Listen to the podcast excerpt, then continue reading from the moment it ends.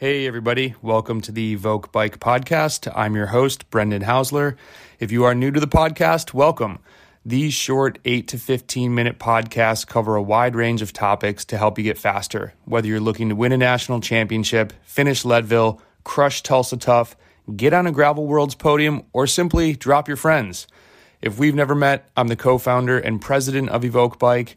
I've been coaching athletes since 2010 and I've trained with power for over 150,000 miles. I've also won three Masters national championships, but I'm mostly proud of my nearly 100 Pro 1 podiums simply because it shows my consistency in the game and my hunger to get better for not only myself, but the Evoq community, which includes you. If you enjoy these podcasts, please leave us a review on Apple or follow and download the episodes from Spotify.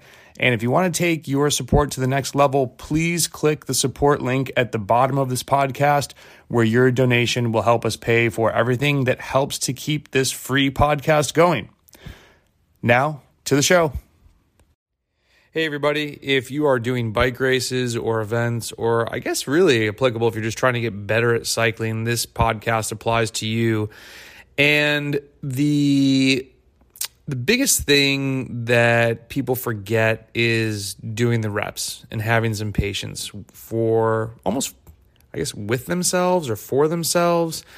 You know, with the Instagram, Strava, social media aspect of life these days, it's very easy to focus on riders that win a lot and think, why am I not winning that much?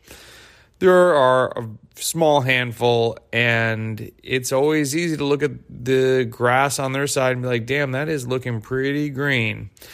So I picked a rider that you all know very well, my buddy Patrick Wally, because I don't want to pick myself and talk about myself. Um, I want to show you his first two seasons. He doesn't know I'm doing this, so I'll send him the podcast. I was curious actually. I'm like, I wonder what his first two years are. And the reason I'm picking the first two years, I, I read a lot of comments. I read through uh, forums, I read through people's blogs, I read through comments that people post on Instagram. And I like to just try to keep up with what people are talking about.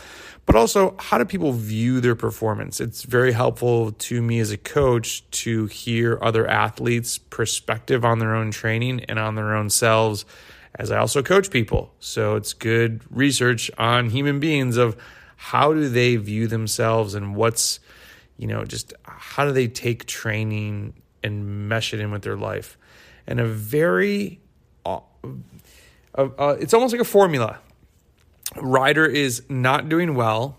So they post in the forum, it's something about their training. What should I change? And then the result should be increase in placing, which seems very logical. The thing that is missing though is it's very micro focused. It's always very much which workouts am I missing? What am I doing wrong? And and most of the suggestions are workout based. And I've actually caught myself in forums that the tough thing about answering questions sometimes is that and this happens when people email me they propose a scenario that is such a small snapshot to the greater picture of them as an athlete that I now I'm like, hey, you know, you know, in order for me to really help you, you would really need to get a power file analysis. You got to talk to one of our other coaches because they're kind of handling those now. They'll be able to give you a much more in depth look at your training. And I used to do that. It's kind of how Evoq started. Just fielded a lot of questions, met a lot of athletes, and just tried to get the word out of like, hey, I just want to help people and I'm going to build a coaching business around it and still do that. Um, the the thing that I was catching myself doing though was giving those micro recommendations and really forgetting, hey man, or hey girl, hey Joey, it's the macro that's missing. You're not patient enough of just doing the reps, of putting in the time because it's not that the workouts are wrong, you just haven't done them enough because enough time hasn't passed. You can only do so many workouts and absorb the training and get better. Unfortunately, endurance sports do take time and they take consistency. The other piece is somebody was talking about all these top 10s that they had and they had been racing for like a year and a half. And I'm like, wow, this person is crushing. And they're like, why am I not doing well? And they just might not have people around them to help them see that winning is really hard. And if you're getting a bunch of top tens, you're actually crushing. um, I don't care if, you know, even if you're racing in groups of 20 people, getting top 10 over and over again is going to be tough. So I'm going to run through two years. I'm just going to give you the placing for Patrick Wally. And why did I pick Patrick? He's on Team USA for the uh, Team USA for Zwift. He's been my smash bro on multiple teams. He's been on some big podiums, done the biggest races in the US, um, whether we're talking crit, road race, gravel. The dude's been around the block, and he's someone, honestly, that I felt like I could pick, and he wouldn't be like, dude, why'd you just read my results on a podcast? That's kind of weird. All right, here we go. 6th, 12th, 7th, 24th, 24th, 19th, 10th, 15th. I mean, that's no offense, could be discouraging to some people. He did squeak a third in out of 75 guys at Tour Catskills, which is pretty boss. 17th, 10th, 7th, 13th, 22nd, 16th, 25th, 15th, 28th. In 2012, he got his first win. First.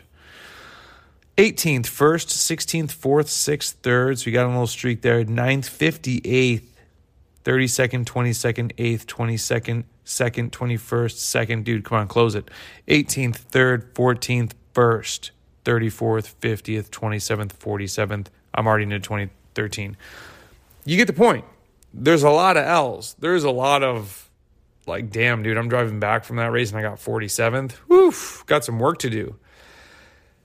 I'm only posting this to motivate you and to help you peel back the curtain of this takes time. There's so much more than the watts and just the workouts that you're doing. You need to put the reps in on the macro scale and keep doing it. If you don't believe me, I have another example, and I actually will use myself, but it's not. This came up in a conversation. I reached out to an old high school friend uh, for a birthday, and somebody it came up. And he said, "Hey, remember the first volleyball practice you came to?" and I actually had forgotten because I was so out of place that I, I think I blanked this out of my head. So the very brief story goes because this is a cycling podcast, but this will shed light on everything. I'm in eighth grade. I'm playing soccer. I'm not that good at it. And this guy who is the JV volleyball coach keeps saying, Hey man, you're Hauser, right? You play basketball. You should be playing volleyball. And I was like, I'm not playing volleyball, dude. Hey man, Hauser, right? You still playing basketball? You should be playing volleyball. Get ready for the basketball season. I'm like, okay, maybe get back. Yeah, like, hey, how am I, how's this going to get me ready for basketball? I'll make you jump through the roof of the gym. I'm like, that sounds kind of cool. I could already dunk, but I was like, more hops, better. So these guys set me up to go to Pace. It's a travel volleyball team to kind of get in the groove before this season starts freshman year. I'm going to be on the JV team. There's no freshman volleyball. Volleyball's big in upstate New York. It's big like if you go down to like Puerto Rico or you go down to I believe in South America, it's really popular. Um, it's a big sport. I've realized now in talking to people in college, volleyball is not a male sport in some high schools. Interesting. But, anyways, I go to this practice and I am like a giraffe on ice. I mean, guys are. I first of all, you have to learn how to approach the net. You need to learn how to jump. You don't just run up and jump. Like watch a volleyball player. There's a movement to it. So I'm trying to learn this movement, and people are just teeing off. And I'm like, you want me to be on the receiving end of that thing? That nah, what? Could not pass, could not set, could not hit, could not do anything. I remember leaving that practice like, no, dad, I'm not going back to that. That was embarrassing. And people brought me back, like, you got to come back. And it was literally people around me saying, you can be good at this. You just need to put the reps in. You need to put the time in, and you need to be okay being a little awkward at first. Everybody is like that. And do you know what? Do you know who I'm speaking to right now?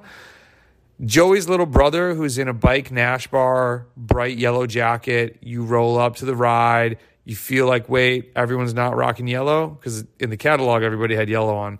You got the yellow on. You look around, people are in team kits. your bike looks different than the other bikes, and then there's really fast bikes and there's really fast people, and you're kind of intimidated.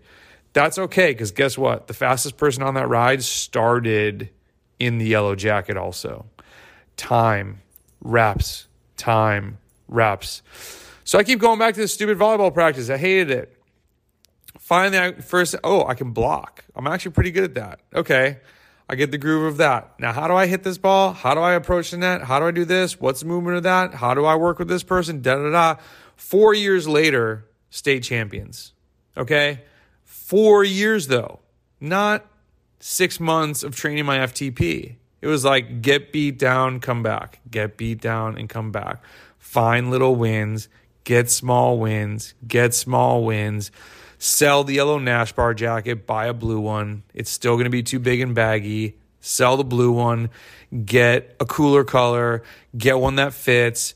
Your first jersey that fits, you actually thought was too small. No, that's the one that fits, right? Like you just grow through things and you go from just just be so excited that you right now at a year and a half, 2 years, 3 years in are going to love to look back at where you are right now. Like the memories of right now are going to be golden. I promise you that.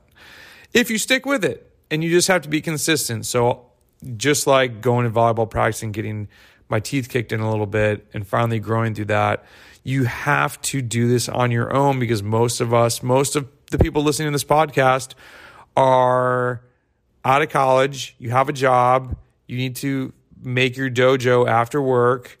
And that's what I was doing, you know, got super pumped, got into cycling, went, sold medical devices, and raced home to get on my bike and like just go find new routes. And I mean, I started riding through the city. I had no idea what I was doing. And everyone's like, wait, you ride in the city? You're supposed to ride south of the city. That's where everybody rides. I, you don't know what you don't know. and there was there was no Strava. I was like, man, these guys, there's all these lights. I heard people talk about intervals, which I still don't really know what those are. But how do they do them here? Because there's lights every two seconds. Oh, you don't ride in the city, you ride out in the country, right?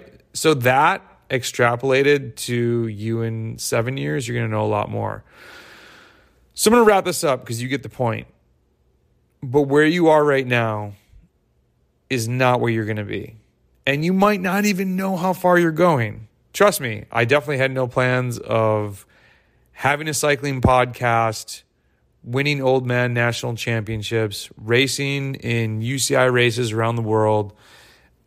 It's been a crazy journey that I could not have imagined, but it all is just one pedal stroke at a time, no matter how corny that sounds. That's really the truth. I mean, I love looking back at these old result pages and being like, wow, remember that race? Remember the people you looked up to at that race? Remember how things went down? You didn't know anything. I think you were still trying to figure out what a carb was.